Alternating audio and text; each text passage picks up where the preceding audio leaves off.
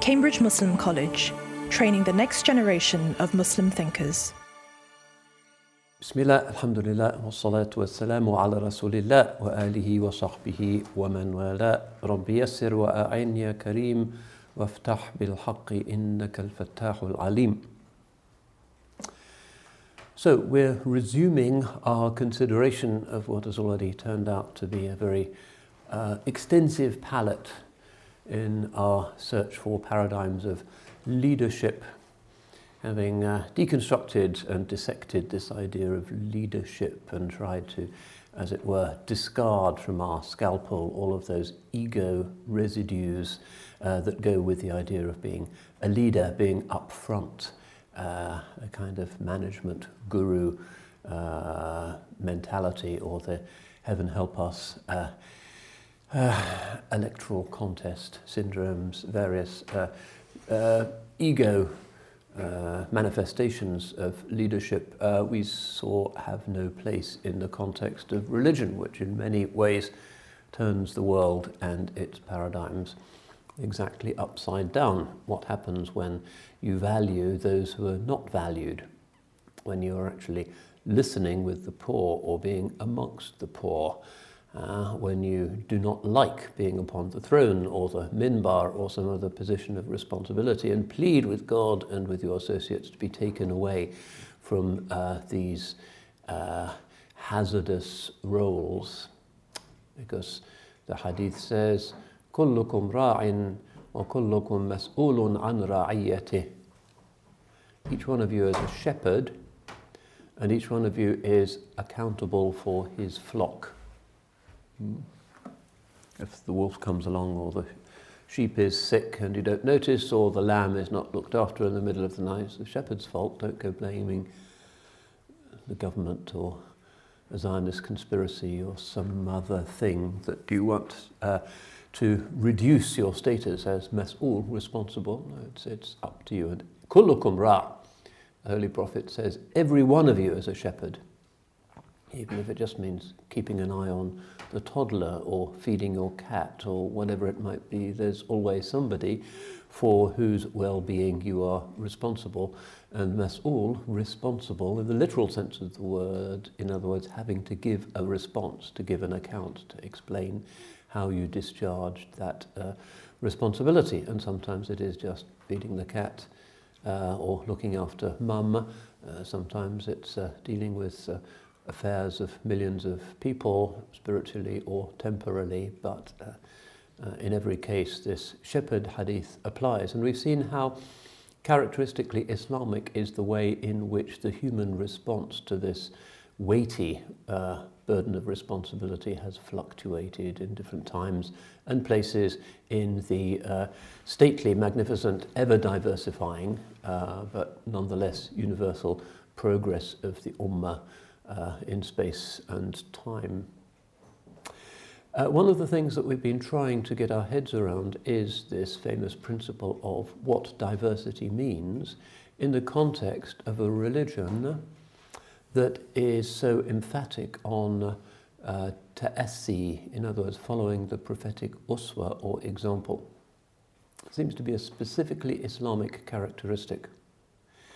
Uh, in other religions, you don't quite get this idea of the painstaking, almost forensic imitatio.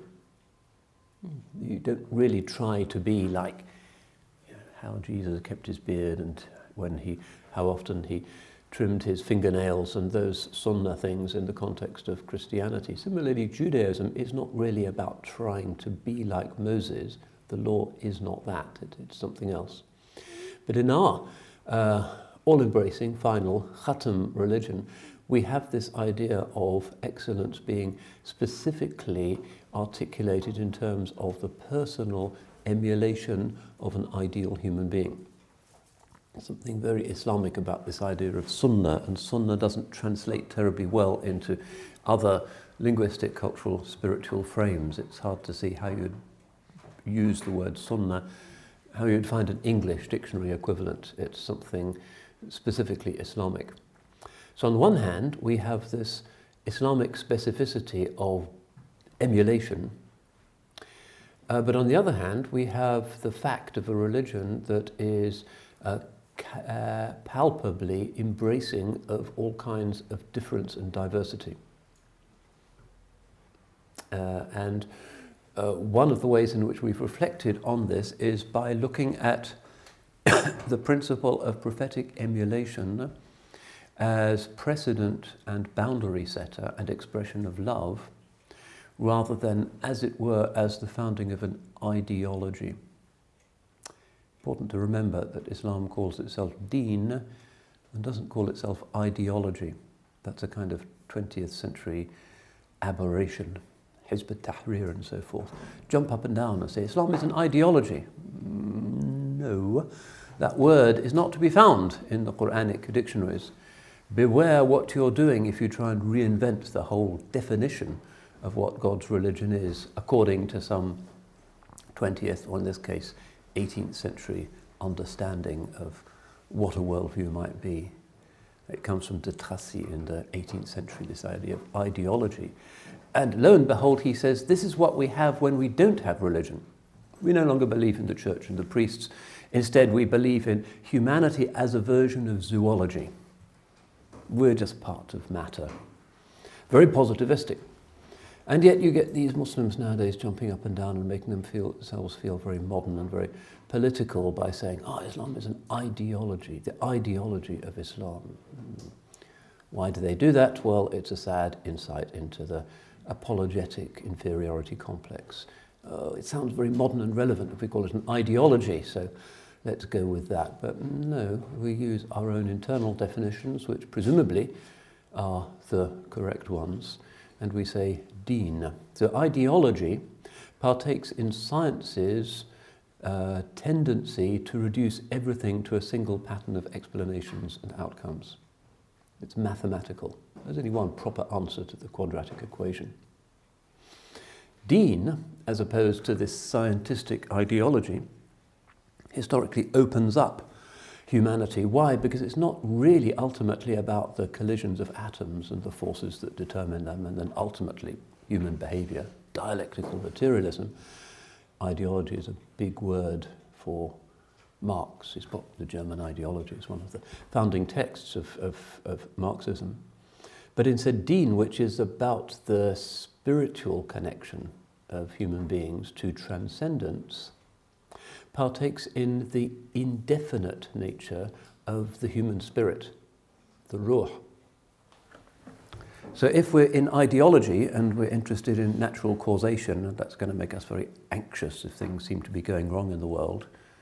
Uh, we are essentially reducing deen to the level of uh, materialistic ideology. And that's why a lot of modern Muslims go wrong, because they think, oh, you've got a socialist republic and you've got an Islamic republic and they've got different ideologies, but Islam is more radical, different, deep than that, because it's ultimately about uh, that which touches the most indefinable, unscientific part of us, which is the ruh participates in the divine freedom and hence is not reducible to a single mathematical calculus of cause, effect, outcomes, but is imponderable, different, and therefore Deen becomes the cornucopia of incredible uh, diversity and necessary indeterminacy in all but the most essential practices and, and doctrines. And this uh, approximativity of the fiqh is one of the things that divides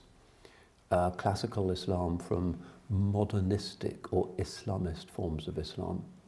That the pre-modern scholars were happy with fiqh as being the latest stage of the evolution of a discussion and there's ikhtilaf and we'll move on to something else. It's approximative. Whereas the ideologists want it to be like, you know, Das Kapital, an absolute, fixed and eternally valid statement of class uh, and money and human relations and how we should behave and how the government should be uh, fixed. That's one of the interesting paradoxes of the Enlightenment. Science is to be the measure of all things, we're just thinking animals, but it's also about freedom, liberty, equality, fraternity. However, science is just about matter, and there's nothing about it that automatically is going to deliver freedom or humanism. Might, but there's nothing intrinsically in it that's going to do that. In fact, it tends to limit everything in terms of laws, cause and effect. Deen, that which is from the Spirit, can transcend that.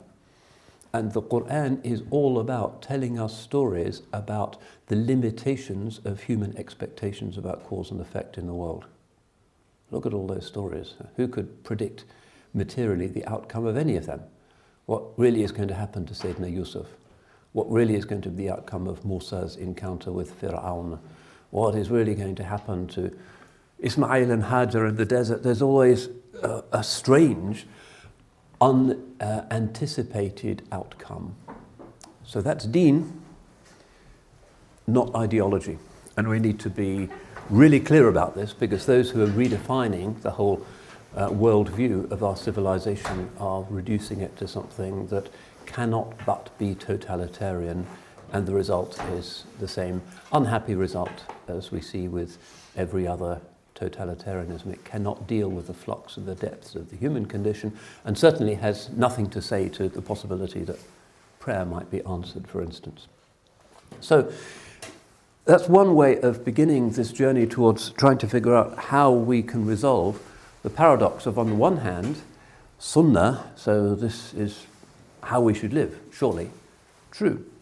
And on the other hand, Islam's historic capacity to embrace and to colour and to transform and to purify an indefinite range of different human cultures, presumably including our own. And this is where this might take us too far afield to discuss it. Things like Orfa and Ada are important. Pick up any pre modern book of Islamic jurisprudence, and you'll see how important and authoritative is people's own local custom. Al-ma'ruf urfan kal-mashru'i shar'an is one of the principles of the Sharia. That which is known by custom is like that which is revealed by revelation. The ideologist can't figure that out and freaks out and says, oh, it's not the sunnah, brother. But it's in all of our texts of classical fiqh, in all of the madhabs, and it's part of how our civilization dealt with this idea of sunnah, which turns out to be infinitely deeper than uh, most of us have imagined. So maybe that's a useful uh, problematic to try and resolve as we move through these different uh, expressions of Islamic excellence in these different times and places that we've looked at. And the, uh, the partic- if all of this, as it were, is the spectrum that comes out of the prophetic prism, uh, the closer we get to the origins of it all, the clearer will be Islam's vision of the accommodation rather than the suppression of the natural diversity of human beings. Uh, and much, many of the questions that we have about God's law cannot be resolved ideologically and cannot be resolved through what you might call a fundamentalist understanding of what the early Muslims took the Sunnah to be. So, for instance, just consider if the Holy Prophet ﷺ had only married Khadija bint Khuwaylid, or just one woman in his life, and a lot of Muslims nowadays get fidgety about this, what would have been the operative consequences? Say if he'd married a woman of 30 of a particular height and build and education. All of the Muslims who love to follow the Sunnah, and they should love the Sunnah, would think, I really want a woman like that, who looks this way, who is of this height, who is of that age, who has been married, who hasn't been married, etc. And that would be an understandable form of devotion, like those Deobandi Maulanas who spend long periods of time and even books discussing what kind of buttons the Holy Prophet ﷺ had on his qamis, and that's valid in its way. It's an expression of love. But what would be the operative consequences if they also thought about who they should marry in those terms? Problematic, especially for the women. Yeah, I'm 31, no religious guy's going to marry me. I'm finished. I'll get married at 30 because that's what all the guys with beards think that they should have. It would have very significant consequences. But he marries, sallallahu alayhi wasallam, 11 or so women, and they're really different. Each one is really different. The first one is older than him, and then Aisha is much younger than him, and then there's Umm Salama, and then there's Umm Habiba, and they're all really different.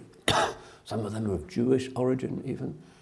And there's Rayhana, and some were from high background, some are of slave origin. that diversity has been uh, a sign that the idea of sunnah is not meant in a restrictive sense.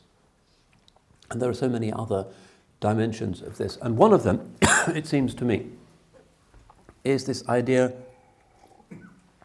and we hear it in the khutbas, at least if, if you're in a Sunni mosque. Uh, alaykum bi sunnati وسنة الخلفاء الراشدين من بعدي And the Imam towards the end of the khutbah always mentions their names, Abu Bakr and Omar and Uthman and Ali, and gives a little formulaic expression of the form of perfection represented by each of them. Not which places he conquered or whatever, but what kind of person he represented. And you can see four different people, and their sunnah is binding. Each one represents a color kind of pushed out from the original prophetic uh, brightness. But each one of them really different personalities, if you think about it. What could be more different or heterogeneous than those four men? Uh, so already in the time of the Salaf and under current circumstances, it's important to recognize this is not something that happened with the Mughals or something, but it's in the time of the Salaf.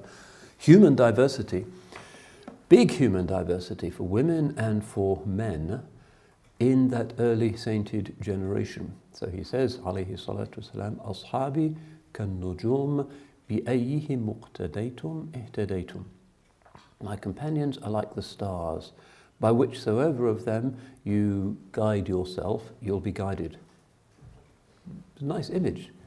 Uh, if you know your night sky, there isn't a single star and you can identify it that can't actually help you to figure out where is north and where you should be going if you're on your uh, mule at night or something, that, that's how you do it before GPS. It's God's GPS, and it'll be around for long after the satellites have exploded or um, it's permanent. Uh, and so they too are, are permanent firmament, firmament, and this is not in tension with the idea of prophetic emulation.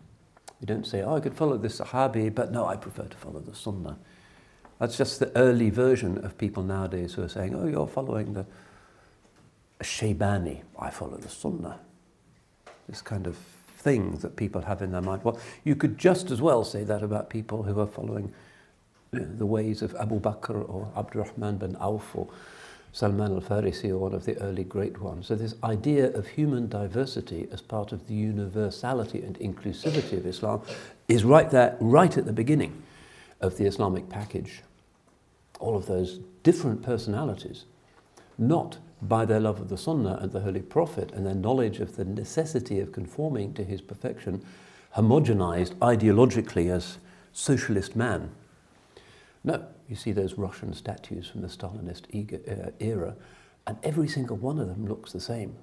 You know those images, sort of in usually bronze things out some, some tedious party headquarters, and the guy is kind of standing like this with a torch, and then there's the dawn, and then the woman is holding a hammer, and it's that. They're always the same. Socialist man is the same kind of thing. It's scientific.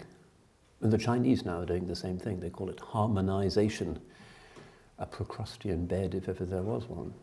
But no, we don't do that in Islam. Uh, we have uh, this idea of the Sahaba, all 100,000 or whatever of them, whichever one of them.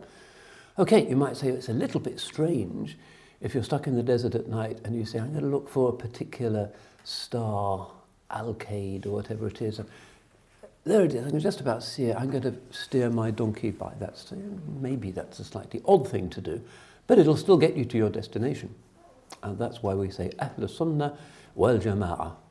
They're not all the same, that is impossible in terms of the eminence. As-sabiqun al-awwalun, al-ashra mubashara. These great ones are not the same as somebody who converts three days before the Holy Prophet's death and doesn't do much. Obviously, uh, it's not ideological. It recognizes human diversity, but in a way that does not ever compromise the all important Sunni principle of the Sunnah and we really need to understand this because a lot of our mutual blaming and anxiety amongst Muslims is based on the fact that we differ. And you have a lot of you know, Pakistanis don't understand Islam, and the Saudis like this. Difference, diversity, uh, is the way Allah has made us. Ikhtilafu al-sinatikum wa alwanikum is of His signs, the difference of your uh, languages and uh, colours. Uh, and ideology is not into that. It's too scientific. There has to be one proper Chinese citizen. Mm, but Deen doesn't do that, and that's one reason why ideologies always crash in humiliation. Uh, Deen keeps going. So, the four khulafat, we could say that's one example. You could talk about the wives of the Holy Prophet and the different types of female perfection, and each of them is an incredible woman, but they're, they're different. Um, but we're going to talk today about uh, one of the khulafat, uh, just to indicate something that again makes us think about what we're doing when we think of paradigms of leadership. It's not one paradigm of leadership, just be like the Holy Prophet and be identical to that. No, you know the Greek story of the Procrustean bed, the ancient king of Greece who had a bed and he invited his guests to stay on it every night. And if they were too long, he'd cut off their feet. If they were too short, he'd have them stretched. So it's become a English kind of proverb, the Procrustean bed, that which tries to fit everything into a single template, which is what the Marxists tried to do, but with the diversity and difficulty of humankind, uh, didn't really work. People still wanted to have their businesses and to do their own thing, and it didn't fit the reality of humanity. But Islam says, Ahlan Sahlan, welcome, and you, you can be as long or short as you like. And, you're still welcome, and it's important for us in our anxious and defensive age not to retreat into ideology, but to continue this generous affirmation of difference, which is there in Al Khulafa al Rashidin al Mahdiyina min Ba'di. That's part of the Sunnah. So the one I want to talk about um, is actually Uthman bin Affan, radiallahu an maybe the one that we think about and hear about least. So I'm going to do a bit of biodata. Uh, some of it will be familiar anyway. Uh, uh, but also a bit of, kind of analysis, what sort of model of sunnah perfection. So you follow him and emulate him according to the Holy Prophet himself, uh, that's following the sunnah. That's a big thing. It's not prophecy, but it's kind of in the shape of prophecy. Well, to go through the, the biodata first, um, always essential to see people as consequences of their time and place, as well as people who, certainly in his case, shook and changed the world in, in their time and place. He is the almost exact, precise uh, contemporary of the Holy Prophet. Sallallahu Alaihi Wasallam. What does that mean exactly? I mean, uh, just last Thursday happened to be the 40th anniversary of my taking Shahada. Mm, does that, should I have a party or, I don't know. Um, but it's something to think about. So he is born five days after the Holy Prophet wasallam, which is of course Am al-Fil, the, uh, the year of the elephant. So a, a close contemporary and is also, of course, Qurayshi and his aristocratic, blue-blooded. Uthman ibn Affan ibn Abil As ibn Umayyah ibn Abd Shams ibn Abd Manaf. Mother, Arwa, uh, an aristocrat of Quraysh. Her mother, Umm Hakim bint Abdul Muttalib ibn Hashim, the twin sister of the Holy Prophet's father, so really kind of close uh, in kinship. Uh, he's one of the first converts to Islam, and the scholars say maybe the fifth. He is converting during Abu Bakr's very secret early da'wah when things are you know, really ominous. It's like talking about something other than state ideology in Albania. Uh,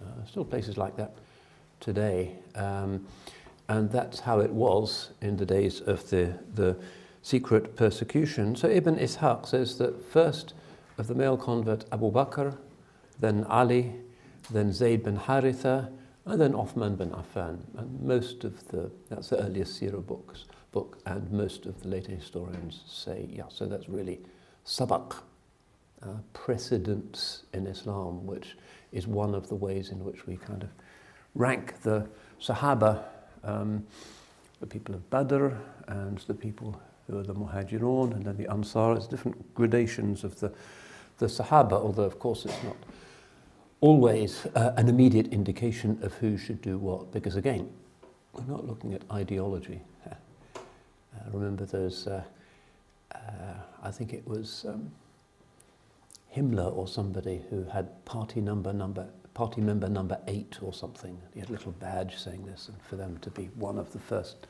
Nazis was a big deal. But that was just kind of ego. It didn't mean anything. But the longer you're with God's messenger, wasallam, and the more of his tribulations that you share with him, that obviously is a sign uh, that you are uh, trustworthy. So he is uh, a big name convert, uh, and of course this throws the cat amongst the pigeons. And his uh, uncle, Al Hakam ibn Abil As, kind of goes up to him and physically grabs him starts uh, shaking him and shouting at him, uh, and then takes him off and ties him to a post in a public place and saying, Are you going to leave the religion of your ancestors, the deen of your ancestors? He should have said ideology, I guess, because they were into comply or else. Um, by Allah, I will not leave you until you give this up. But Uthman says, Wallahi ma taraktu ma ana fihi abada. Uthman takes an oath and swears, By Allah, I will never leave this ever.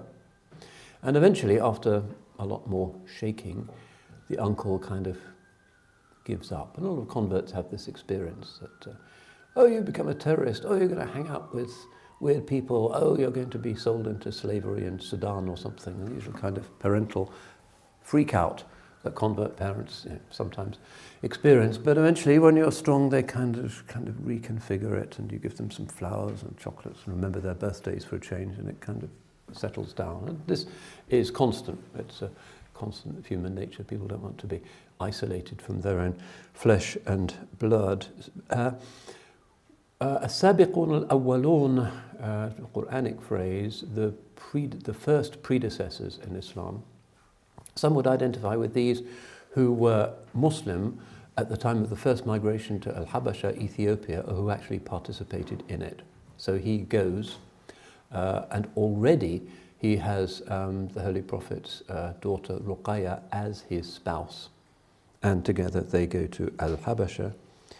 Uh, and so the Holy Prophet's one of the first prayers that is recorded of him that he makes for Othman is Uthmanu awwalu man hajara ma'a ahlihi Uthman is the first to have made hijrah with his family, um, and it's said that he was the first to have uh, done this since the time of uh, Sayyidina Lut alayhi salam. This is recorded in the Hadith collection. So he's taking his family with him. And in Ethiopia, they kind of, they're a sort of sensation because one of the things that is narrated of him is that he was a very extreme physical beauty at this time. it's kind of uh, his early 40s, uh, in his prime, uh, magnificent. And also, Ruqayya, his wife, is stunningly beautiful. And this is one of the reasons, it seems, why the, the, Najashi and his uh, entourage kind of melted. And from that time, it's actually been a, a, a principle of Sharia that you should never appoint as an ambassador anybody who really isn't good to look at. I don't know if the Foreign Office have the same principle, but I don't know, maybe they'll appoint somebody who's lost an eye and kind of has no teeth to be uh, Her Majesty's representative to Abu Dhabi or Gambia or somewhere, but it's, uh, it's just good psychology that if you're pleading a case, you kind of look, uh, uh, look magnificent because human beings naturally are inclined to beauty. So they were kind of radiant and, and luminous. And one of the Sahaba says, رأيت عثمان بن عفان وما رأيت رجلا ولا امرأة أجمل منه وجها. I saw, he's reminiscing, Uthman bin Affan, and never in my life have I seen a man or even a woman whose face was more beautiful than his. So he was really uh, a sensation, and this is one of the things that is recalled of him. Usama bin Zayd narrates the messenger once sent me to Uthman's house with a plate of food, so I go in. وإذا برقية رضي الله عنها جالسة فشرعت أنظر إلى وجه رقية تارة وإلى وجه عثمان. I went in and there was Ruqayya, Allah be pleased with her, sitting down, and then I couldn't stop looking at Uthman and at her and at Uthman and at her. Uh, and when I returned, the messenger said, Have you ever seen a more beautiful couple than they? And I said, La, Ya Rasulullah, never. So pretty dazzling. Uh, there's also a, a, range of hadiths in which the Holy Prophet comments on a resemblance between Uthman and uh, Hazrat Ibrahim alayhi salam. This comes up in a number of hadiths. And what are we to make of this? Is it a physical resemblance or some kind of spiritual resemblance? Uh, but he uh, often says that he found this, uh, this tashabuh, this, this resemblance. And it may well be that this has something to do with what is Uthman's most famous quality or characteristic. The khatib is on the minbar and he's finishing his khutbah and he says, وَأَصْدَقُهُمْ حَيَاءً Uthman and all of the people who can't understand Arabic say Amin, Amin, although the dua has finished, but it's just praising Uthman, but never mind. Uh, it's a prayer that's already come about. Uh, and the one who is most sincere in modesty is Uthman. Uh, that's what we say of the third of the four khilafas. And uh, what, is, what are we to understand by this modesty? And this is maybe the heart of what we want to get at today if we're looking at the very earliest Muslims, those who are Sunnah themselves, still illuminated by the, the memory of the Sahib Risala, alayhi salatu wasalam, uh, each of them having a different form of human perfection that is to do with inheritance, DNA, upbringing, whatever. We're all different. Ideology tries to squeeze us onto that Procrustean bed. Deen says, Let's see what Allah has made of you and see how you can be perfect and represent the Sunnah in a perfect form according to what, what, what you are made to be. So, أصدقهم حياء عثمان uh, this idea of haya seems to conflict completely with our conventional view of what leadership might be. Haya is kind of like being modest. Uh, there's sound hadiths in which it was reported that Othman, even when in the kind of shower cubicle, would be like that and wouldn't stand up. So naturally, hayi, a modest person. Uh, uh, what kind of leader is that? Not like you know, Prince Andrew or Boris or Trump or these people who are now seen as symbols of immodesty. Uh, the darkest secrets of what you once did, you kind of blab about it in front of a camera. Uh, this is not the Islamic way. And the Holy Prophet says, sallallahu alayhi wasallam, لكل دين خلق وخلق الإسلام الحياء Every religion has a particular virtue that characterizes it, the spiritual type that it favors, and that of Islam is hayat. So that's the essence of the Islamic modality of being, uh, but uh, how do we even translate it? It's so specific to Islam. It's another of those kind of untranslatable things like sunnah. It's so Islamic that we don't have a word in English. Precedent no, won't, no. Sunnah is just sunnah. Uh, hayat, sometimes we translate it as humility or modesty or shyness. Mm, that's kind of a bit of it. But uh, how does that become a paradigm of leadership?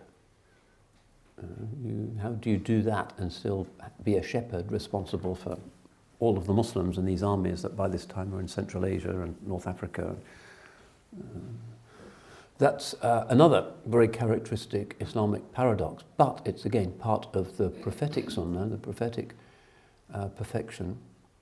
كان رسول الله صلى الله عليه وسلم أشد حياء من البكر في خدرها the Holy Prophet وسلم, was more modest, more shy than a virgin in her tent.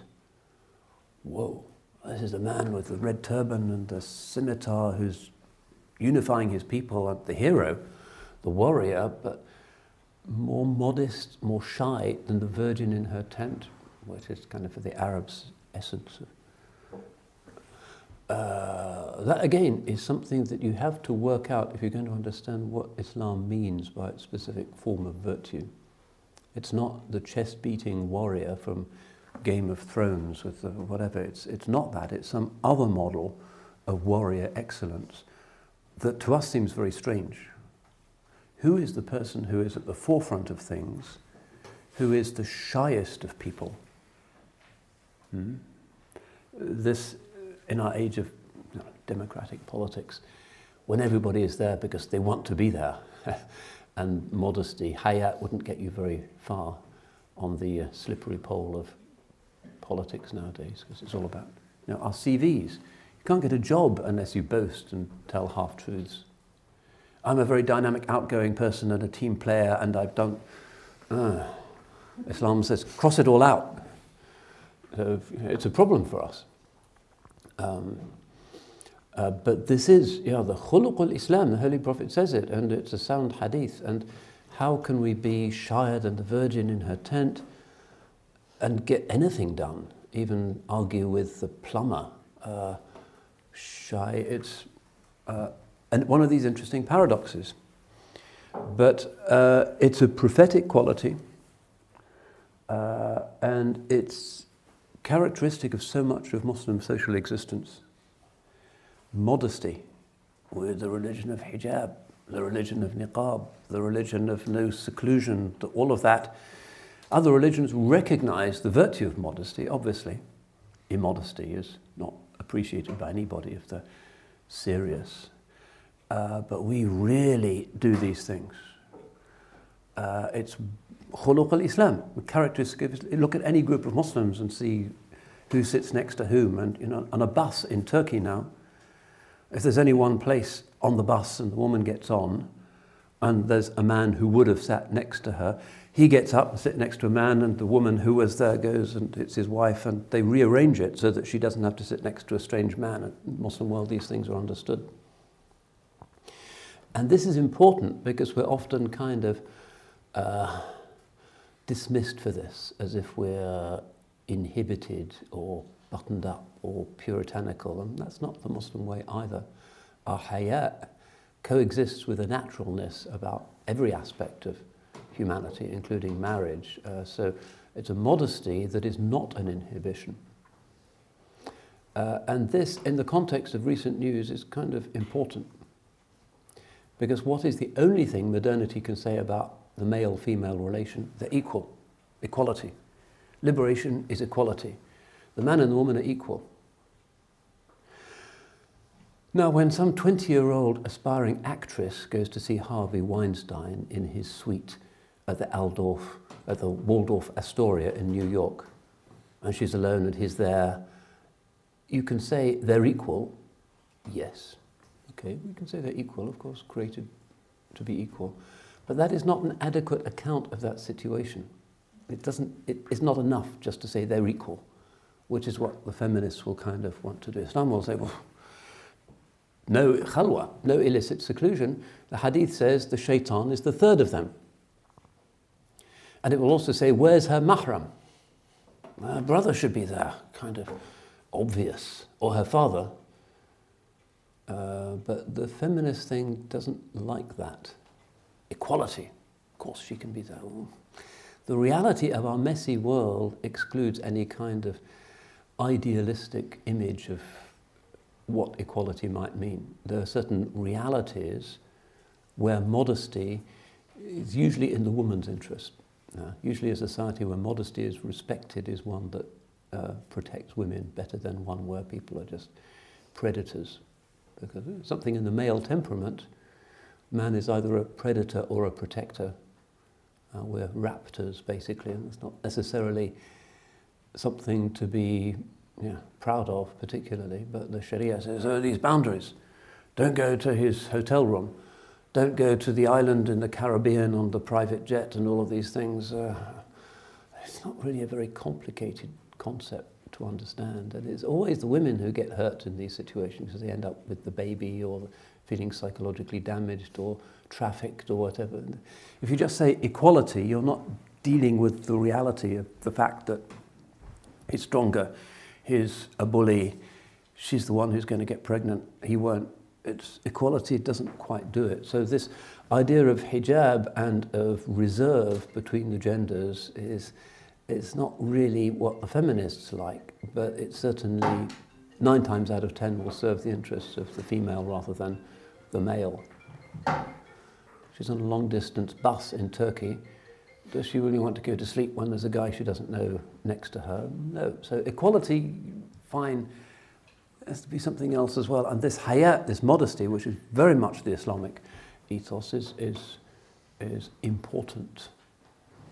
Uh, and all of these modernist Muslims who want to be uh, accepted or feel embarrassed by these kind of old customs and say, well, we don't, it doesn't really matter and we can just mingle freely and it's cool to socialize. And, well, when they become victims, or when the girls become victims, which is the more usual case in the cruel inequalities of the real world, uh, then they might think, oh, well, it didn't work too well that time, did it? But then they end up, this is, uh,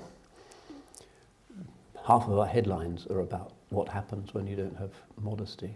So uh, this is the quality of Sayyidina Uthman. And we have to get our heads around the fact that he's, when he becomes Khalifa, the Muslim thing is already enormous. It's the big new superpower in the world. And this man who is so hayy, modest, is uh, in charge of it. So that indicates the radicalness of the human person generated by absence of ego and we've seen this many times on this journey with these paradigms of leadership that somebody who really doesn't have ego is really different and strange, doesn't care. Clean the toilet for somebody and it doesn't matter, doesn't even think about it afterwards. And that's, that's different, not just to be committed to the poor, like Karl Marx, but to live with the poor. Hmm. He kind of lived a relatively comfortable life in Hampstead or wherever it was, even though his wife said after he died, I wish Karl had spent less time writing about capital and more time earning some. but yes, it's human nature. But the Holy Prophet والسلام, prays to be resurrected amongst the Masakin. That's where he'll be, not with us kind of fortunate, centrally heated Westerners with our nice cars, but with the kind of barefoot Rohingya or whoever is there, that's where to find him.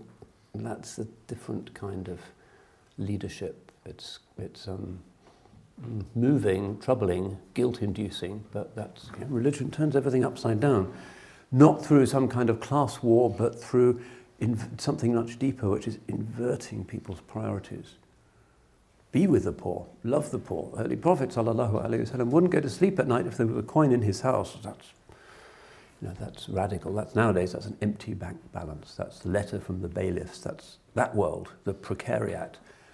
Uh, that's where the divine favour is likely to be. So, uh, all of these figures represent the real revolution, which is the revolution in the human heart, which is what a new religion brings. So, uh, we find you know, he's, he's wealthy, he's aristocratic, he doesn't care. It's like Imam al Junaid's statement that zuhud, asceticism doing without, is for the heart to be empty of what the hand is empty of. Uh, if you're poor but you really wish you had stuff, that's not zuhud. Uh, zuhud, which is the quality of the, all of the prophets, is really not to care. Holy Prophet wasallam, if there was food, he'd eat it. If there wasn't, he'd go to sleep hungry, and it wasn't what he was thinking about. Uh, it doesn't become an issue.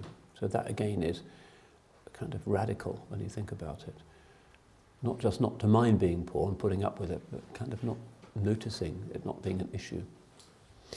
So, عن الحسن قال رأيت عثمان نائما في المسجد في ملحفة ليس حوله أحد وهو أمير المؤمنين Al-Hassan, this is uh, one of uh, Imam Ali's sons, said, I once saw Uthman sleeping alone in the mosque with a rough blanket over him, and he was Amir al-Mu'mineen. wow.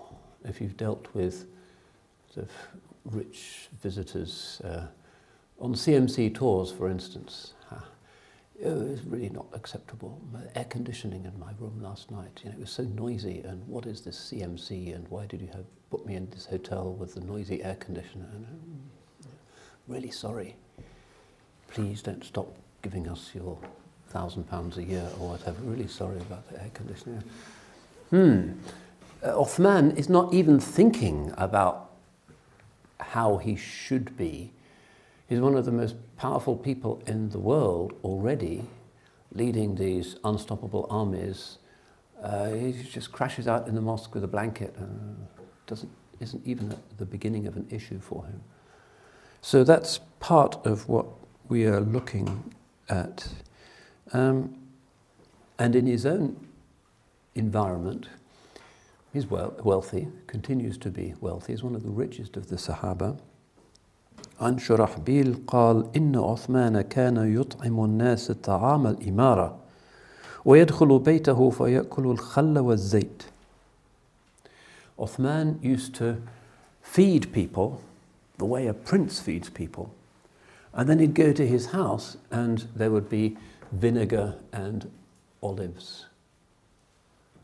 that's just how he was. And again, he probably wouldn't even think about that that was just not his concern. He used to ride around Medina, but not on a kind of smart white horse, but on a mule. And if you had his servant or secretary, he'd be kind of riding behind him on the mule, and it might not look so regal, but it's not exactly the coronation coach going down the mall, is it, to beckon all of the trumpets and the fanfares.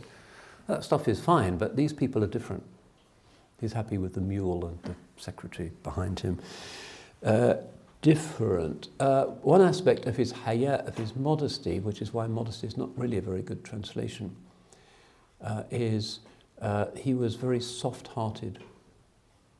كان إذا وقف على قبر بكى If he stood to pray at a grave, he would weep until his beard became wet. Kind of soft-hearted, uh, remembering mortality. رأيت عثمان بن عفان يوم الجمعة على المنبر عليه إزار عدني غليظ ثمنه أربعة دراهم أو خمسة دراهم وريتة خوفية ممشقة Somebody said, I once saw Uthman bin Affan on Friday. He was on the minbar giving the khutbah. Now we, and there are legitimate arguments for this, say the Quran says, خُذُوا زِينَتَكُمْ عِنْدَ كُلِّ مَسْجِدٍ you know, be beautiful in every masjid, and that's part of respect for the mosque and for the uh, what's going on there. Uh, but Uthman, radiallahu an, wasn't part of the world of the huge turban and the kaftan and the, the, the performance that we have, even though that becomes how it should be because people naturally are going to respect the dignity of the person up there. You can see the majesty of our civilization there. If he's just in jeans and a t-shirt and kind of standing any old how and his phone is going off and he's just an ordinary bloke, you don't respect the word so much. And this is recognized. You want to see the, the, the solar, the majesty of, of the ulama there, and this is appropriate. but back in those days, I once saw Uthman on Friday on the minbar, and he had uh, a rough um, loincloth from Aden, which might have been worth four or five coins, uh, and then a, a, torn kind of shirt which was on him. Uh, that also, this is part of the diversity. This is also part of prophetic perfection, you know, poverty and being clean, but not extravagant. Uh, uh, and this is what religion brings that is new, because you know, it's not the Byzantine emperor, and it's not the king of Persia, and it's not the uh, king, the emperor of China, where everything is kind of operatic in its magnificence. He was not even thinking about whether he should do that or not, that he just got up to give the khutbah, and it was probably so amazing. The people were in tears and the paraphernalia wouldn't matter. Uh, another aspect of his, shall we say, aristocratic virtues is his generosity. This is one of the things that is most remembered for. And this, again, is an aspect of uh, prophetic perfection. Well, Rasulullah sallallahu alayhi wa sallam أسرع بالخير من الريح المرسلة. The early Prophet صلى الله عليه وسلم was quicker in giving, in giving than the winds which just come and go. The imagery being that it's kind of unpredictable and spontaneous. It's just like a force of nature. You just give. You don't think, maybe next March I will give sadaqah and I think I can afford 120 pounds and such and such a charity and I'll note it in my diary and I'll get a, a, a, email reminder. And it's not like that. It's seeing the need and immediately here you are. And it's like the wind. It's a nice image. And that was the prophetic way. Uh, Sayyidina Uthman radiallahu an, was uh, the same mm, and was famous for a number of key benefactions in the history of the Ummah in Medina when they came and some of the tribes were not allowing them access to water uh, and so he paid for a well to be dug, which is the famous Bi'r Ruma, uh, which is still there. And I've been there, and it's actually still, I don't know, the somebody hasn't noticed it in Riyadh, but it's still a beautiful place with the palm trees and uh, the water, and it's delicious water. Each of the wells of Medina is traditionally believed to have a different taste. And the Ottoman elite, one of the things they would do would be to have a kind of water evening, and they would sample water from different parts of the world, and it was like wine tasting or something. But uh, probably ended rather better. Uh, and yeah, was, was famous, and it's still, uh, my kids said, it's, it's a very, uh, a very sacred place. He was the one who dug it, which was a big operation in those days before big yellow machines and knowing where to do it and how to. So uh, that was one of the things for which the Holy Prophet uh, asked for Allah's blessings that he spent for that. And the other was the Battle of Tabuk, or the expedition of Tabuk, أنه جهز جيش العسرة This is called the army of difficulty because the army had to go in the summer and people had just suffered the, the siege and the campaigns and they were uh, impoverished. They found it difficult. Uh, and Uthman bin Affan made it possible by uh, equipping a thousand uh, cavalry. So Let's, let's listen to this and see if we can find a contemporary resonance for this expression of leadership. خطب رسول الله صلى الله عليه وسلم فحث على جيش العسرة فقال عثمان على مئة بعير بأحلاسها وأقتابها The Holy Prophet وسلم, gave an address and urged people to participate in the army of difficulty. And Uthman said, I will contribute a hundred camels with all of their saddles and accoutrements and, and, and reins.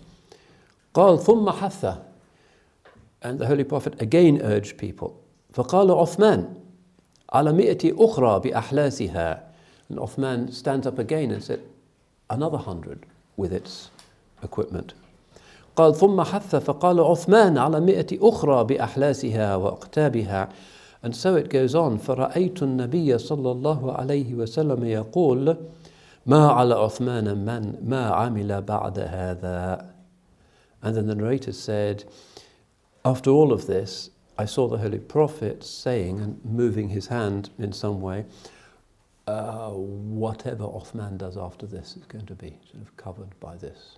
Kind of this is an amazing sadaqah that he's giving. Now it's interesting that what we see here is a little bit similar to what we get sometimes with Muslim fundraising today. And we think, oh dear, this is like some kind of, I don't know, the voice or something. There's a presenter and he's getting us worked up, and this is nothing to do with Islam. But this is what is happening. Uh, it's a kind of ancient thing. The Holy Prophet is urging them. I pledge a hundred camels, Ya Rasulullah. But he does it three times. Uh, and the result is that the, the army is, is equipped in that world where the empires and the tribes were out to annihilate uh, the, the early Muslims in the city of of Medina. So, um, yeah, the making of pledges, as long as, of course, as you uh, fulfill the pledges, uh, rather than, as has happened to the new mosque project, having to deal with checks that bounce and that kind of thing. Uh, um, if you actually do it with sidq, uh, you know, it's, it's a prophetic emulation.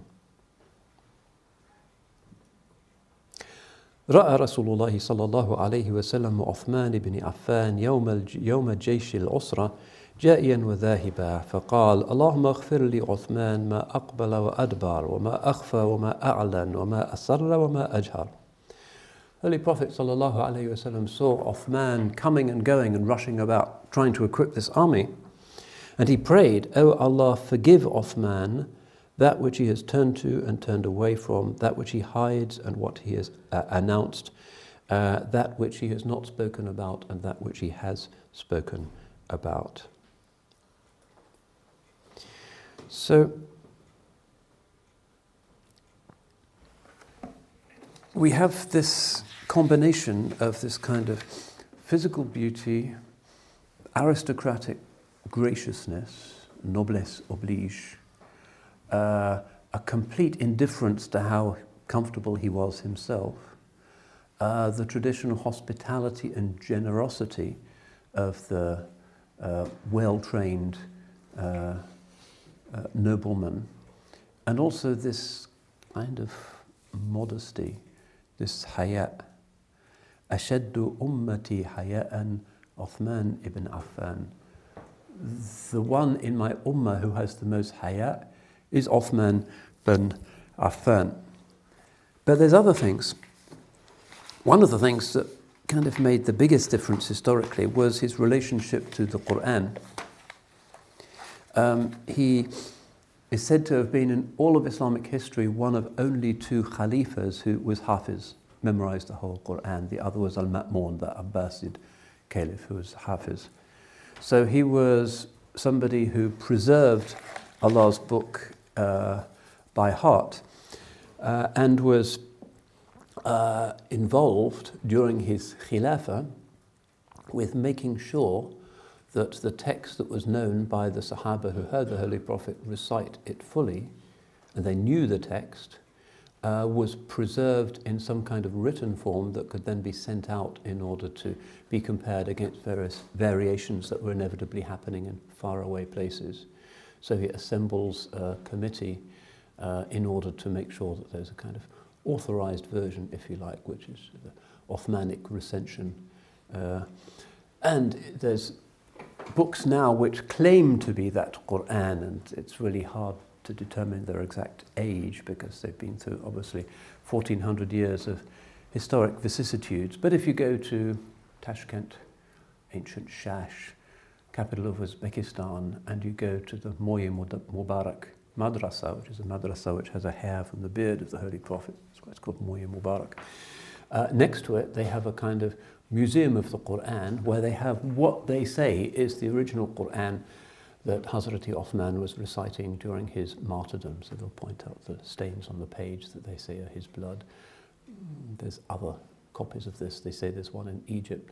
Allahu A'lam. But his relationship to the Quran is something that the Ummah has certainly preserved in its, in its memory. Um, his titles also indicative of the kind of leader that he was. Uh, he's often known as Dhun Nurayn, the man of the two lights. Maybe this is the most common of his, his epithets, Dhu and Nurayn. Sometimes, if you see in some ceremonial mosques in parts of the Islamic world, very self-consciously Sunni, they'll have the names of the four khalifas, and they might have in smaller characters the particular quality of that uh, khalifa. So he's Dhun Nurayn, uh, the one with the two lights. What are the two lights? Well, there's one net text that indicates that this is to do with two particular forms of divine proximity that he will be granted in uh, paradise. There will be two flashes of light that accompany him in the garden, and there's early texts that indicate that. But the more usual interpretation in the Ummah is that it, he was the only person who ever married two of the daughters of the Holy Prophet, Ruqayya, as we saw, um, who dies um, more or less during the Battle of Badr, although she's in, in Medina, um, uh, and then Umm Kulthum later on. So the one who has two prophetic spouses, the man of two lights, and according to a narration from uh, Imam Ali, it was the Holy Prophet who gave him this title uh, specifically. So Ruqayya is the mother of his son uh, Abdullah ibn uh, Uthman. Uh, so he has his kunya, his patronymic, Abu Abdullah is his kind of informal name. Um, and he is in, because his daughter is kind of dying, so he has permission not to go and join the Battle of Badr, obviously. Uh, and he buries her as the news reaches Medina of uh, the victory of uh, Badr. And because he receives some of the ghanaim, some of the booty of Badr, he's sometimes in some of the lists included as one of those who were of the people of uh, Badr. And then he marries Umm Kulthum, who also um, leaves him bereaved because she dies in the year 9 of the Hijrah. And the Holy Prophet says in the Hadith, if I had a third unmarried daughter, I would give her to Othman as well, and I marry my daughters only with wahi, with revelation. Uh, and this is another indication of an aspect of prophetic emulation, which is that you uh, make sure that you marry your daughters to somebody who will honour them. Um, Uthman certainly honoured you know, the daughters of the Holy Prophet. And in this, perhaps we can again go back to the idea of modesty and the idea also of respect and how we deal with these endless human sort of train crashes that's now afflicted the royal family and Boris Johnson with his girlfriend in Downing Street, but he's still got his wife somewhere else, and it's uh, um, at a uh, event arranged by some Muslims recently, to which Boris Johnson was invited. The idea was that he would be sit, sat next to a woman in niqab because he makes these comments about letterboxes. So that would be interesting. And then during the event, he would slowly realize it's actually his wife so that's one way of getting onto the front page of the Daily Mail, but it didn't happen that way. But uh, the point is, yeah, this is you know, Eros, the Greeks said, was the god that, that never is defeated. You defeat him one way, he gets you some other way. And that's one reason why in our time, where everything is kind of immodest and the internet is full of freakish, outrageous immodesty, the religion that's been given for this time is the religion of really strict modesty and correct comportment and people being very careful about what they say because the ulama say that impropriety in that area of human life is more destructive than anything else. It really does very deep damage. Uh, so uh, the Holy Prophet والسلام, is obviously choosing men for his daughters, huge responsibility, and this is part of being a shepherd, uh, and gives his daughter not to somebody who's going to have a kind of luxury lifestyle, because he certainly doesn't, but to this person who is profoundly decent. And that's a major responsibility for Muslim parents, always. Never mind status, prestige, etc., but somebody decent. And a footnote to this is that so much of the language about Islam and modernity focuses on Sharia disparities. Let's get rid of polygamy and let's change those inheritance laws, blah, blah, until everything is gone, really, that isn't just what the West wants. And there's a lot of that chit chat in the Muslim world as in the West. But actually, the real issue, as we see with these people, is not really Sharia disparities, but rather how decently people treat each other. You can have a system that's perfectly egalitarian and irons out any wrinkles, but if people are still unrefined and they're still predators and they're still not compassionate and they still don't have respect, it's going to be a disaster and relationships won't last. You look at the divorce rate and relationships breaking up in modern England, even though they've ironed out any kind of disparity between husband and wife decades ago, but still it's not working. So, uh, if we want to set our communities right, which is evidently what we should, because we're dysfunctional very often in this area, sometimes our relationships don't work, just saying, oh, let's have a new ijtihad about inheritance law or something isn't, isn't really the most useful place to look, but instead, how can we get people to behave better to each other and with more respect? So it's a kind of inward, akhlaqi, Sufi thing rather than a fiqhi thing.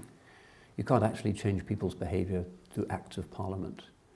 You can punish them for being bad, but making them not bad in the first place is more interesting and is really the essence of religion. So the idea of the, the spouse as shahid, you know, as a Sufi rather than a fiqhi category, uh, bani Adam, we have ennobled the descendants of Adam. Uh, and Hawa and Adam were the summit of creation, and that which was given to Adam was nothing short of the perfection that everything in the, the garden partook of. That hemisphere uh, has to be seen as a sign of divine creativity and greatness and needs to be treated with respect, not just with equal rights. Uh, respect and honouring and amazement and gratitude has to be the basis of the relationship, the male-female relationship in any culture. Uh, law is, you have to have good laws. That's not really going to reach far enough into the human heart to make relationships really work. So there has to be haya, modesty. Huh? Don't lord it over him or her or just press for this or that, but just be grateful and respectful and amazed. Uh, and the, the, the, the blessings will come. Uh, and this is kind of obvious, but nowadays we're so keen on box ticking, and uh, we often have swanky weddings, and a few years later it all kind of comes to nothing, and people tend not to recover fully from that. The hadith says, "At-talaqu yahtazzu lahu arsh rahman Divorce shakes the throne of the Rahman. It's uh, abghadul halal, the most detested of all uh, permissible things. Uh, so we need to go into those relationships, which should be easy. The two hemispheres, it's the fitra, what could be more obvious, uh, on the basis of respect for Allah's creation and the indicativity of gender, rather than just what's in it for me and is this an acquisition and does she go along with me and agree with me and all of that kind of nafs talk. Uh, so The decline of the inner akhlaqi Sufi dimension of Islam has actually made the fiqh much harder work because we're always looking at these books of talaq and things, of counseling and relationships. That's just kind of an emergency escape hatch, a very occasional thing, rather than something that half of the population should um, be looking towards. So, Holy Prophet ﷺ looks carefully to where he places his his family members, his DNA. This is vitally important and chooses somebody who's not going to worry about uh, the noisy air conditioner, uh, but is a fundamentally decent, respectful human being. Uh, he's also known for as one of the Sahaba who were most kind of emphatic in their ibadah. So if you look at the tafsir works where it says, أمن هو قانت آناء الليل ساجدا وقائما يحضر الآخرة ويرجو رحمة ربه uh, is he who is humbly standing for the stretches of the night, prostrate, prostrate and upright, fearing the next world and hoping for, for the mercy of his Lord, uh, the tafsir authors say, on the authority of Ibn Omar, Huwa Uthman ibn Affan is Uthman ibn Affan.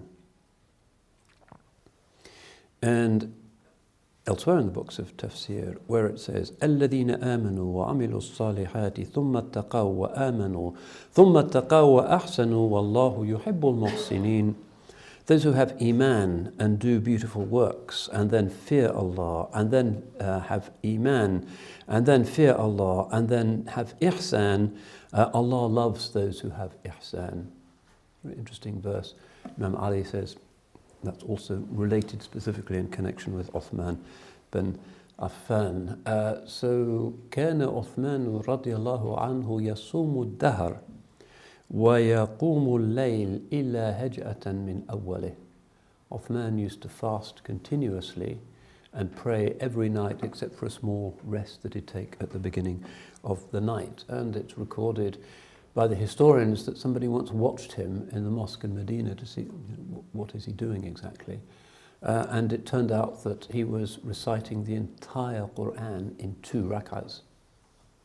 Even today you hear stories of people doing that you recite it clearly but rapidly, and you can do that. It might take seven or eight hours. It's possible.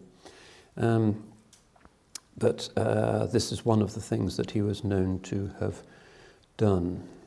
Um, during the sad story of his uh, martyrdom, when the streets were full of uh, uncouth rioters trying to break down his door, his wife leant over from the parapet and said, إن تقتلوه أو تتركوه فإنه كان يحيي الليل كله في ركعة يجمع فيها القرآن. His wife is saying, whether you kill him or let him live, he'll still be the man who recited the entire Quran in one rak'ah. She knew. She lived with him. He said, That's my husband. So, what are you doing? Uh, famous for fiqh as well, uh, particularly some of the hadith that have come down to us and the early sayings and positions of the tabi'een about the Hajj are narrated specifically on the authority of Uthman ibn Affan. So, uh, again, there's a lot to be said uh, about him. He was perhaps the closest counselor to Abu Bakr radiallahu anh during his two years uh, khilafah, which were two very turbulent years. Also, according to some of the historians, like Baladhuri, the closest counselor to uh, Hazrat Omar radiallahu during his khilafah, very involved. So, for instance, one of the issues that arose, these places are being conquered, um, what do you do with the lands? So the big Byzantine, because it's a feudal system in the Byzantine Empire, uh, and the uh, Dehqans, the big landowners of Persia, they kind of fled um, or were slain on the field of battle. What do you do with the lands? And some of the conquerors were saying, we want them. And it, Omar con- consults with Othman who says, no, they should be returned to their original owners.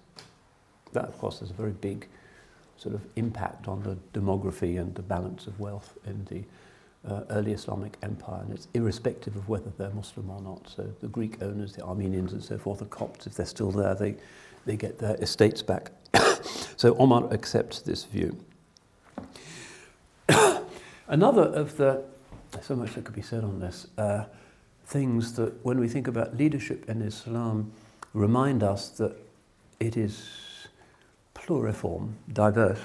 It, and again, a reminder that that is necessary if the Sunnah is not to turn into ideology, uh, is the fact that these Khulafa, Rashideen, Mahdiyin, rightly guided caliphs, the process by which each of them becomes caliph is very different.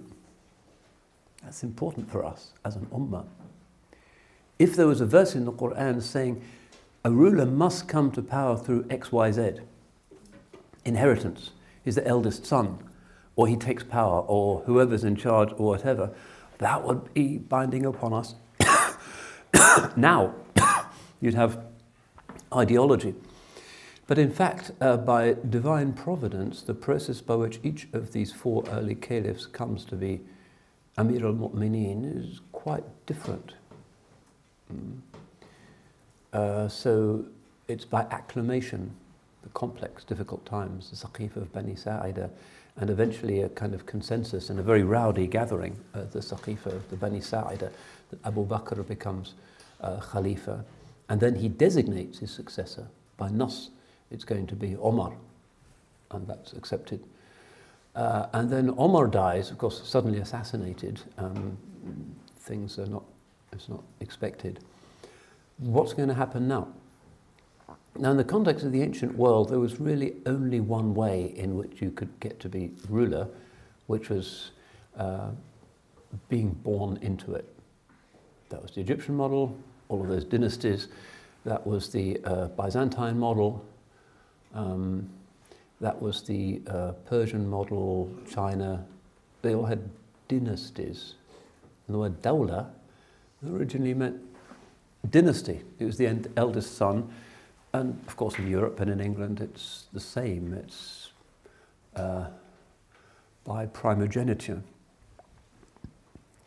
Now, in early Islam, there were lots of people who thought, well, that has to be the case for us. But, ما كان محمد أبا أحد من رجالكم. Muhammad, as the Quran says, is not the father of any of your men. And his daughters, apart from Hazrati Fatima, who's already ill, have predeceased him. So a, a kind of imperial idea of primogeniture uh, is not going to be easily applied. But in any case, there's nothing in the Quran or the Sunnah that indicates that that's how it should be. The same Quran and Sunnah that's so detailed about so many other aspects of life, and the book of Wudu is this big. Uh, how you get to be Amir al-Mu'mineen, something that's worked out consensually through disputation and trial and error in subsequent generations and centuries of fiqh discussion, but it's not really part of the original thing. So ideology, which is always very politically obsessed, can't really get a handle on this because it's diverse. Each of these four rulers is coming to power through a different process. So how, how does Othman express this? How does he begin his temporal leadership? Omar, before he dies, uh, appoints a committee of six men uh, who are going to have this discussion uh, in consultation, shura, with the rest of the Muslims. Now, of course, you can't consult people who are in Qayrawan and Kufa and places because it takes three months to get there and it's not not going to work. So it's, it's Medina.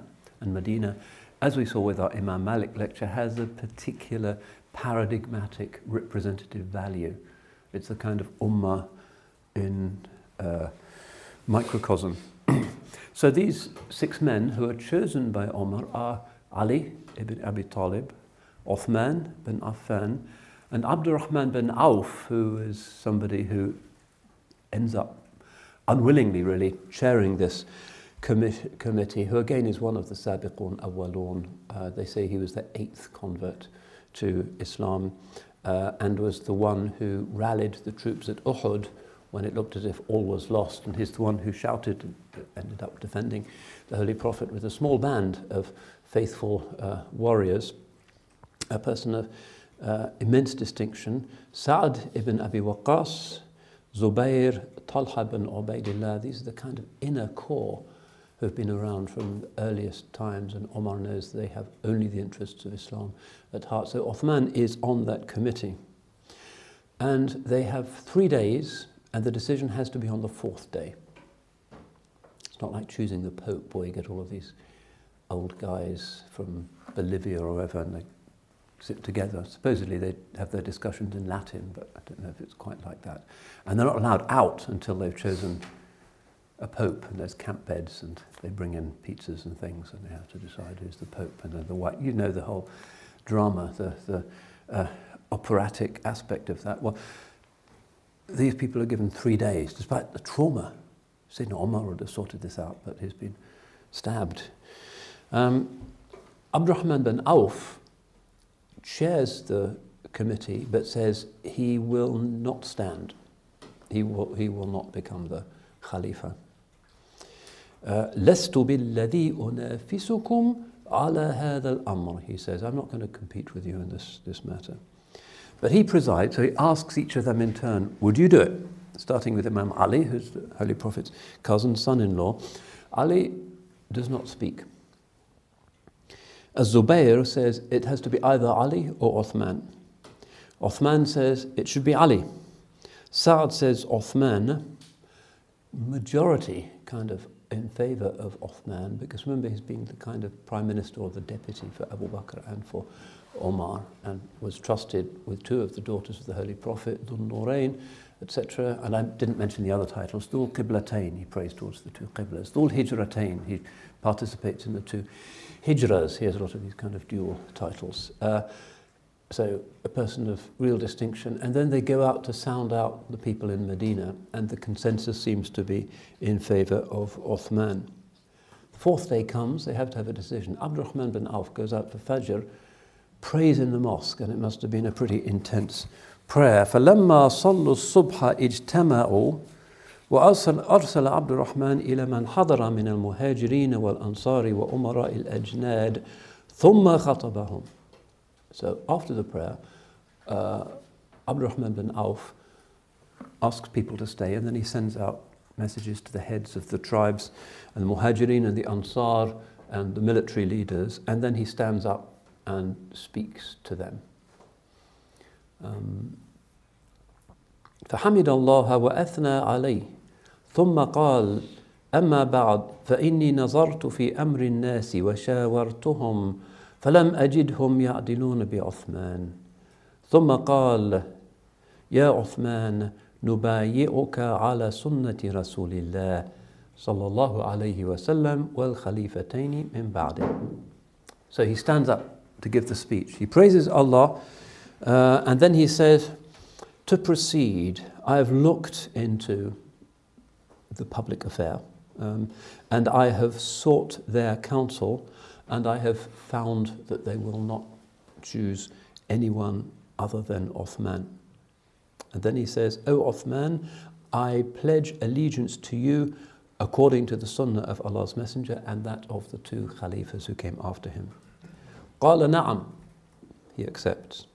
فبايعه عبد الرحمن وبايعه المهاجرون والأنصار وأمراء الأجناد والمسلمون. وذلك لغرة المحرم بعد دفن عمر رضي الله عنه بثلاثة أيام. And then عبد الرحمن pledges his allegiance and the مهاجرون and the أنصار do the same and the leaders of the armies and the Muslims in general. And this is at the beginning of Muharram, immediately after the burial of Omar. So this is in the year 24. So it is interesting uh, that the royal principle, which was so universal at the time, doesn't really manifest in any of this. Now, in certain forms of early Shi'i Islam, the idea of primogeniture seems to be evident, even though Ali is not the son of the Holy Prophet, he's his cousin, cousin son-in-law, married to Fatima. So, according to the royal understanding of things, you know, he's the heir apparent. Uh, the next of kin. So it should be he. So even though many of those who became the, what academics call the, the proto-Shia, those who thought it should be Ali, were focusing on his spiritual and historical eminence. There were some also who in the background thought, well, it has to be succession. This is what everybody does. And uh, sometimes some of the theorizing about the Ahlul Bayt, uh, when it gets larger than its due proportion and is no longer in balance tends to adopt some ideas of primogeniture as some kind of divine right of kings idea, which is clearly not what, what these people are doing and clearly has no basis in the text of the Quran. So we can talk a little bit about some of his innovations when he actually was a leader. Um, uh, he continues the conquest, and uh, it's always worth bearing in mind uh, that these conquests were done actively with the cooperation of local populations. So he is involved in the throwing out of the Greek elite from Armenia Uh, but most of the fighting, it seems, was actually done by the Armenians themselves. Monophysites and not Diophysites did accept the um, uh, theology of the great church in Constantinople. And it's the same with the conquest of Egypt under Omar, that there's a lot of resentment in religious minorities in the very cosmopolitan, complex, ancient world that is used by the early Muslim conquerors and finds the conquerors as being people who offer a much better deal than uh, the, uh, the Greek emperors ever did, the Jews in particular, who were more or less subject to systematic persecution, pogrom, and annihilation, suddenly found you can go and live in Jerusalem again. What? Are you the Messiah? Not A lot of very interesting early uh, Jewish texts from that period uh, and monastic texts, which also indicate how the early Khulafat would make um, donations, benefactions to the uh, monasteries. There's a chronicle by somebody called Pseudo-Sebeos that talks a lot about this. And it's, it's an interesting aspect. It's conquest, but it's kind of people are rather appreciative. It said that it was the Jewish community of Spain who invited the Muslims to invade, even though the Khalifa hadn't got a clue what was happening until news reached him. It took a long time to get news from Gibraltar to uh, Baghdad in, in those days, and that it was a, a kind of uh, conquest through collaboration. Uh, but that takes us a little bit outside the, the story today. But th- this is the liberative dimension of these early conquests that are being done, remember, not in the name of somebody who's wearing a gigantic crown. The, the, the English coronation crown is so heavy that the one who wears it has to be taught exactly how to sit because if you move your head the wrong way, it'll actually break your neck because it's just such a heavy thing. It weighs a ton. Uh, these people are not wearing crowns. Uh, that's not their style. They're sleeping under a blanket in the masjid and not even giving it a second thought. So that's a different kind of imperial, but not imperial expansion. But in any case, one of the things that he does is that he creates the first Muslim navy. Uh, because the, uh, one of the things that Muslim conquest is achieving is uh, creating a unif- unified Near East. The Romans had tried to conquer Persia, but they always failed. This was the Emperor Julian and his uh, ill-fated battles in Iraq. Uh, empires always come to grief in Iraq, it seems. He actually dies on those campaigns. Uh, but the Muslims unite the Eastern and the Western world. The only bit that they don't take is to the north, kind of Europe uh, partly because Byzantine is getting in the way. Muawiyah besieges Constantinople for a year, but it has walls. And there's also a sense there's not an awful lot once you get past Constantinople. You just got forests, and in England you would have kind of naked people painted in blue who would appear from the forest and kind of angrily shake spears at you. And why, why bother? The Romans went as far as Scotland, obviously, nobody would want Scotland. So Hadrian's Wall, that's really, what have they got? Porridge or something. No, would, would rather stay in Italy. Um, but even England, you know, there wasn't a strong, it wasn't like being in Syria or Spain or some of those amazing places. Um, so uh, it's again a little bit outside our compass, but they were 90% of the distance from Medina to Cambridge. So that's not bad. Uh, but uh, Europe was kind of invented by these conquests because there'd not been a Europe before. Uh, those places were just part of the Roman Empire, which was basically a Mediterranean empire rather than a European thing. So uh, it's Islam that invented Europe. That's uh, just a matter of historical fact, and no doubt they're really grateful. Um, so this incredible thing is happening while he's reciting the whole Quran in two rakas and uh, helping the poor and sleeping in a mosque and so forth. A very extraordinary episode in human history and is creating the first Muslim uh, navy. Um, so, uh, and this is still the Sahaba who are engaging in this. So, uh, he appoints uh, Muawiyah to be in charge of the campaign against Byzantine Cyprus um, غزا معاوية البحر معه عبادة ابن الصامت وامرأته أم حرام فماتت ودفنت هناك. One of the permanent consequences of those conquests was that maybe the generals, nobody really knows what became of them, but the Sahaba and the Tabi'een still buried in those places and define, as it were, the subterranean deep roots of those places in Islamic terms. So the Muawiyah's uh, invasion of Cyprus with Ubadah ibn as-Samit, who again is one of the great uh, ten promised paradise. Um, his wife, Umm Haram, who had been the wet nurse of the Holy Prophet (sallallahu alaihi wasallam) is on the campaign and dies in Cyprus. And if you've been to Cyprus, an EasyJet goes to Larnaca, that's the cheapest flight. So you land at Larnaca, look out of the window of this plane while everybody is doing their scratch cards and thinking about their duty for You look out of the window, and there is this salt lake and a dome, and that's the tomb of Umm Haram, one of the Sahaba. And it's, if you actually get to go there, it's very close to the airport. Uh, it's a wonderful kind of peaceful place, very simple, and somehow still, maybe it's imagination, maybe it's something deeper, has something of the, uh, the determination and the sincerity and the humility of primal Islam. Definitely a place to, uh, place to visit. So these people who've not really been outside their tribal hunting grounds before are now everywhere and are becoming spiritual hubs for everywhere. So that's Hala Sultan Tekke near Larnaca. And until Ataturk put an end to such things, uh, Muslim ships and the Ottoman Navy, whenever they went near Cyprus, would always fire a salute in order to respect uh, Umm Haram and fly their flags at half mast out of respect for her.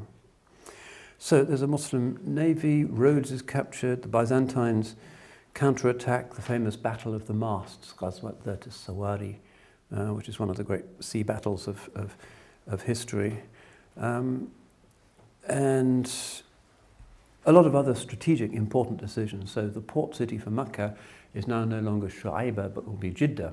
So the city of Jeddah in Saudi Arabia kind of becomes significant as a result of this uh, uh, geographical decision. He sends embassies everywhere. So the first Muslims who go to Ceylon, Sri Lanka, are his ambassador to the king of Sarandeep, and there's a shrine for them there to this day. He sends the first Muslim embassy to China, apparently under Sa'ad ibn Abi Waqqas. They go by sea, which must have been quite a, a journey. And the Hui Muslims to this day consider that to be the beginning of Islam in China. Uh, Sa'ad is said to have met the, the time the emperor of the Tang dynasty uh, and called him to Islam, and he gave them permission to spread Islam in China. Um, he strikes the first Muslim coins, uh, and we've already mentioned his Quran policy, the Uthmanic recension. So, uh, really busy, and I should try and wind up now. There's a lot to be said about his uh, uh leadership qualities. But let's just fast forward a little bit uh, and talk about uh, his demise, because there's something interesting here as well. Out external threats were more or less neutralized. Uh, but of course, there were internal dissensions. This is the case with any Muslim community or perhaps any human community, inevitably. Um, there's going to be people who are dissatisfied and people who complain. And there are some, particularly in Egypt, who don't like the governors that Othman is appointing. Now, Othman is confident that the old, experienced Meccan elites are now serious enough in their Islam to be, as it were, rehabilitated. Mm-hmm.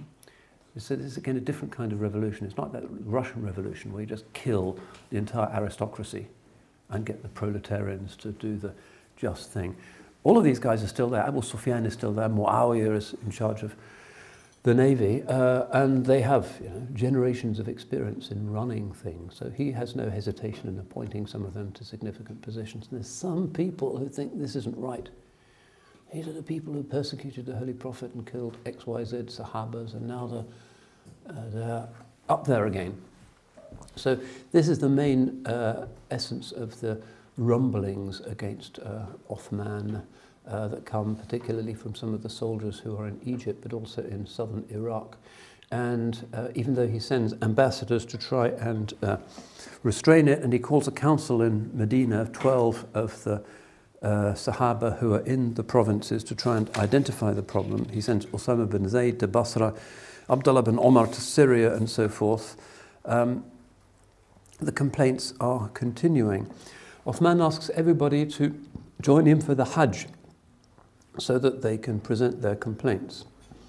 But they come to the Hajj, but they won't say anything because they can see the Sahaba here and they're not on side. These rebels start to take over in Egypt, Kufa, Basra, which looks really serious. Uh, Othman doesn't have enough troops in Medina to re-establish caliphal control there. And he also really doesn't like the idea of Muslims fighting against other Muslims, which since early time has been a kind of no-no that just hasn't happened. You fight against Byzantine aristocracy or some Persian knight or whatever, but other Muslims, people saying La ilaha illallah on both sides. And this is part of his haya, his kind of modesty, his humility. He doesn't want to be the one who will do that. So that's a crisis of leadership, if you like. Should he have sent armies to suppress them? With his charisma and the Sahaba behind him, would have won, presumably, a second wave of conquests. He doesn't. And so they kind of start infiltrating towards the city of Medina. And they come to Medina and they come into the city, and still he will not order them to be fought. They're wandering around the city of Medina, bold as brass with their swords unsheathed and everything riding their horses. This is the city of the Holy Prophet. He doesn't want there to be bloodshed. So he orders people to just let them come. And they uh, encircle his house. He issues the, the local population of Medina saying, can we get these, these ruffians out? Can we push them out? And uh, he says, no, there will be no fighting, no shedding of blood in the Holy Prophet's city. Um, the rebels then uh, kind of use force to prevent him from going out to the mosque, and they won't allow any food to enter his house, and they're just around his house um, protesting. Um, there are some small skirmishes. Al Hassan bin Ali, who is there at the door, is, is wounded, defending the house from the skirmishers. Uh, and then you have these famous exchanges between Othman and sometimes his wife who are on the roof of the house trying to reason with these people. He's doing it directly. صعد عثمان this is in Bukhari صعد عثمان يوما على السطح فسمع بعض الناس يقول ابتغوا إلى قتله سبيلا so Othman goes up to the roof and he hears some of these people saying, we, We're going to kill him, find some way of killing him. فقال والله ما أحل الله ولا رسوله قتلي and he says by Allah neither Allah nor his messenger have made my killing halal سمعت رسول الله صلى الله عليه وسلم يقول لا يحل دم امرئ مسلم إلا بإحدى ثلاث كفر بعد إسلام أو زنا بعد إسلام أو قتل نفس بنفس I heard the Holy Prophet himself saying, the blood of a, a Muslim man is not halal unless three things have happened. Hmm? Kufr, after Islam, or uh, zina, adultery, without any excuse, or murder. This is what the Holy Prophet has said. وَمَا فَعَلْتُ مِن ذَلِكَ شَيْئًا I've done none of those things. ثم قال لا أخلف رسول الله صلى الله عليه وسلم في أمته بإحراق محجم من دم حتى ألقاه I will not go against the Holy Prophet's wishes for his ummah by shedding a single drop of Muslim blood until I meet Allah. He says, What do you want? And they said, Resign, so that we can choose whoever we want. And he said, I will not take off a garment which Allah has caused me to wear. وإما أن تقتلوني فوالله لئن قتلتموني لا تتحابون بعدي أبدا ولا تقاتلون بعدي عدوا جميعا So he makes this prediction which is still absolutely upon us today. He says, uh, if you kill me, uh, you will never love one another ever again uh, and you will never be together again against any enemy. It's kind of talking to the whole ummah. If you kill me, that's the end of the unity of the ummah Uh, you won't have this mutual love ever again. Muslims will not be completely united. Ala qalbi rajulin wahid, with the heart of a single man. And you will never again be united in confronting an enemy. And then they start shooting arrows. Some of them climb the back wall. It's just a house. حتى دخلوا على عثمان رضي الله عنه وهو قاعد والمصحف في حجره ومعه امرأته والناس فوق السطح. And then they burst in on Uthman while he was sitting and the Quran on his lap and his wife beside him and there were people on the roof. And then somebody called Ibn Ramad attacked him. His wife, Na'ila, throws herself over her husband to protect him, and her fingers are cut off. Uthman is killed. ثم خرجوا هاربين من حيث دخلوا and then they run away fleeing um, in the direction from which they'd entered. Um, so his wife, uh, Na'ila, even though she's wounded, goes out to give the news. فلما دخلوا وجدوا عثمان مذبوحا فانكبوا عليه يبكون and when the people came in they found Uthman had been stabbed to death and they kind of were weeping and threw themselves upon, upon him and the news came to Ali, Talha and Zubayr فكادت عقولهم تذهب لعظم الخبر and they almost lost their minds so immense was this, this news قال علي علي said كيف قتل أمير المؤمنين وأنتم أنتما على الباب قال لم نعلم So he says to his sons, Hassan and Hussein, who according to most of the historians are at the door defending the house, how could you allow the Amir al-Mu'mineen to be killed when you were at the door? And they said, we didn't know. The rebels are pursued, most of them are killed. Othman buried three days later after a khilafah of 12 years uh, as a shaheed there doesn't need to be a, a, a a, a washing of his body.